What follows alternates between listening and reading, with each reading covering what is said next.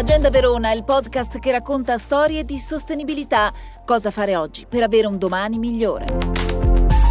Torniamo a parlare di modello energetico del nord-est, anche se molte aziende sono preoccupate che la decarbonizzazione, obiettivo dell'Unione Europea, non avvenga troppo in fretta. Nell'attuale modello c'è già chi ha grande creatività e mezzi per utilizzare sistemi sostenibili di produzione. Accade per esempio nell'industria cartaria. Sentiamo come. La mia azienda in effetti produce carta anche con, addizionando erba, erba d'asfalcio che altrimenti andrebbe eh, così, eh, compostata eh, in, eh, come fibra alternativa alle normali fibre da carta. L'Italia è leader eh, in Europa sulla produzione di carte riciclate e l'utilizzo di carta riciclata e il riciclo della carta che ha superato l'85% dell'immesso al consumo degli imballaggi in Italia resta la materia prima predominante.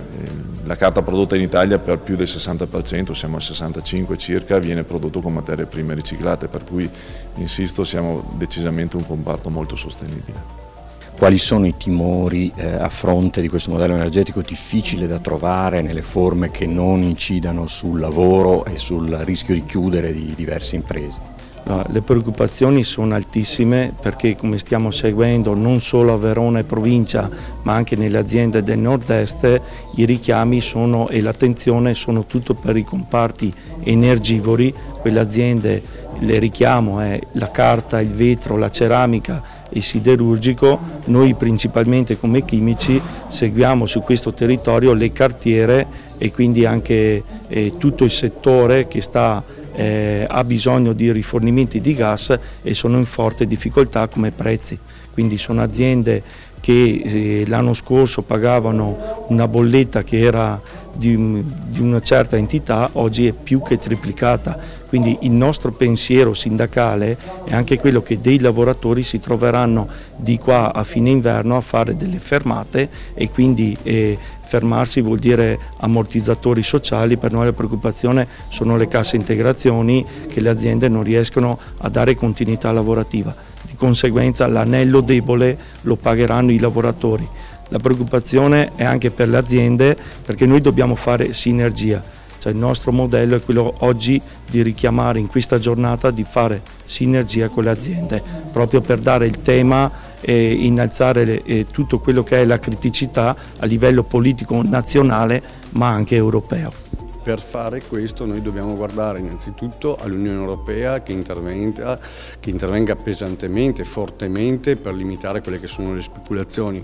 Poi anche la pratica degli acquisti comuni può essere un senso compiuto per dare un risparmio effettivo. A livello interno attendiamo il governo ma siamo certi si deve partire subito per fare alcune cose immediate. Più che i bonus io direi bisogna agire dando copertura giuridica per tutti quegli elementi di risparmio risparmio, sburocratizzare un pochettino ehm, l'innovazione e permettere che ci siano nuove realizzazioni da parte delle imprese. Ecco, il fronte degli acquisti comuni, lei diceva Presidente, vogliamo raccontarlo meglio a chi ci ascolta, che cosa potrebbe comportare e che modello potrebbe essere? Direi che se si compra per uno si ha una certa capacità così di acquisto, di forza, anche se si compra per tutta l'Unione Europea, ecco che allora è senz'altro possibile determinare un prezzo inferiore.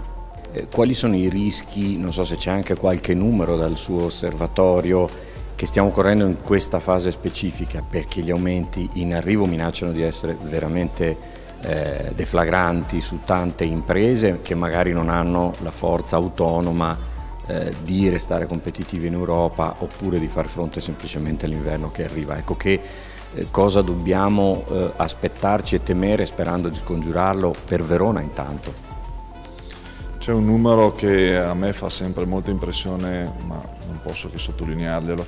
Nel 2020 il costo energetico per le cartiere, parliamo di dati aggregati nazionali, era il 4,2% del fatturato. Nel 2022 si profila il fatto che superi il 47%, per cui se in due anni siamo passati dal 4,2 al 47 capite che non è un problema di stringere i margini o di comprimere i costi, è solo un problema di scaricare a monte, scusate a valle il, il costo o di fermare gli impianti. Oggi chi riesce a scaricare crea un'inflazione importante, chi, a, chi non riesce a scaricare è costretto a fermare gli impianti. Insomma abbiamo visto una volta di più che se si vuole parlare di sostenibilità non si possono tenere disgiunte l'inclusione la sostenibilità sul piano economico, su quello sociale, oltre che naturalmente sul fronte ambientale. Agenda Verona, il podcast che racconta storie di sostenibilità. Cosa fare oggi per avere un domani migliore.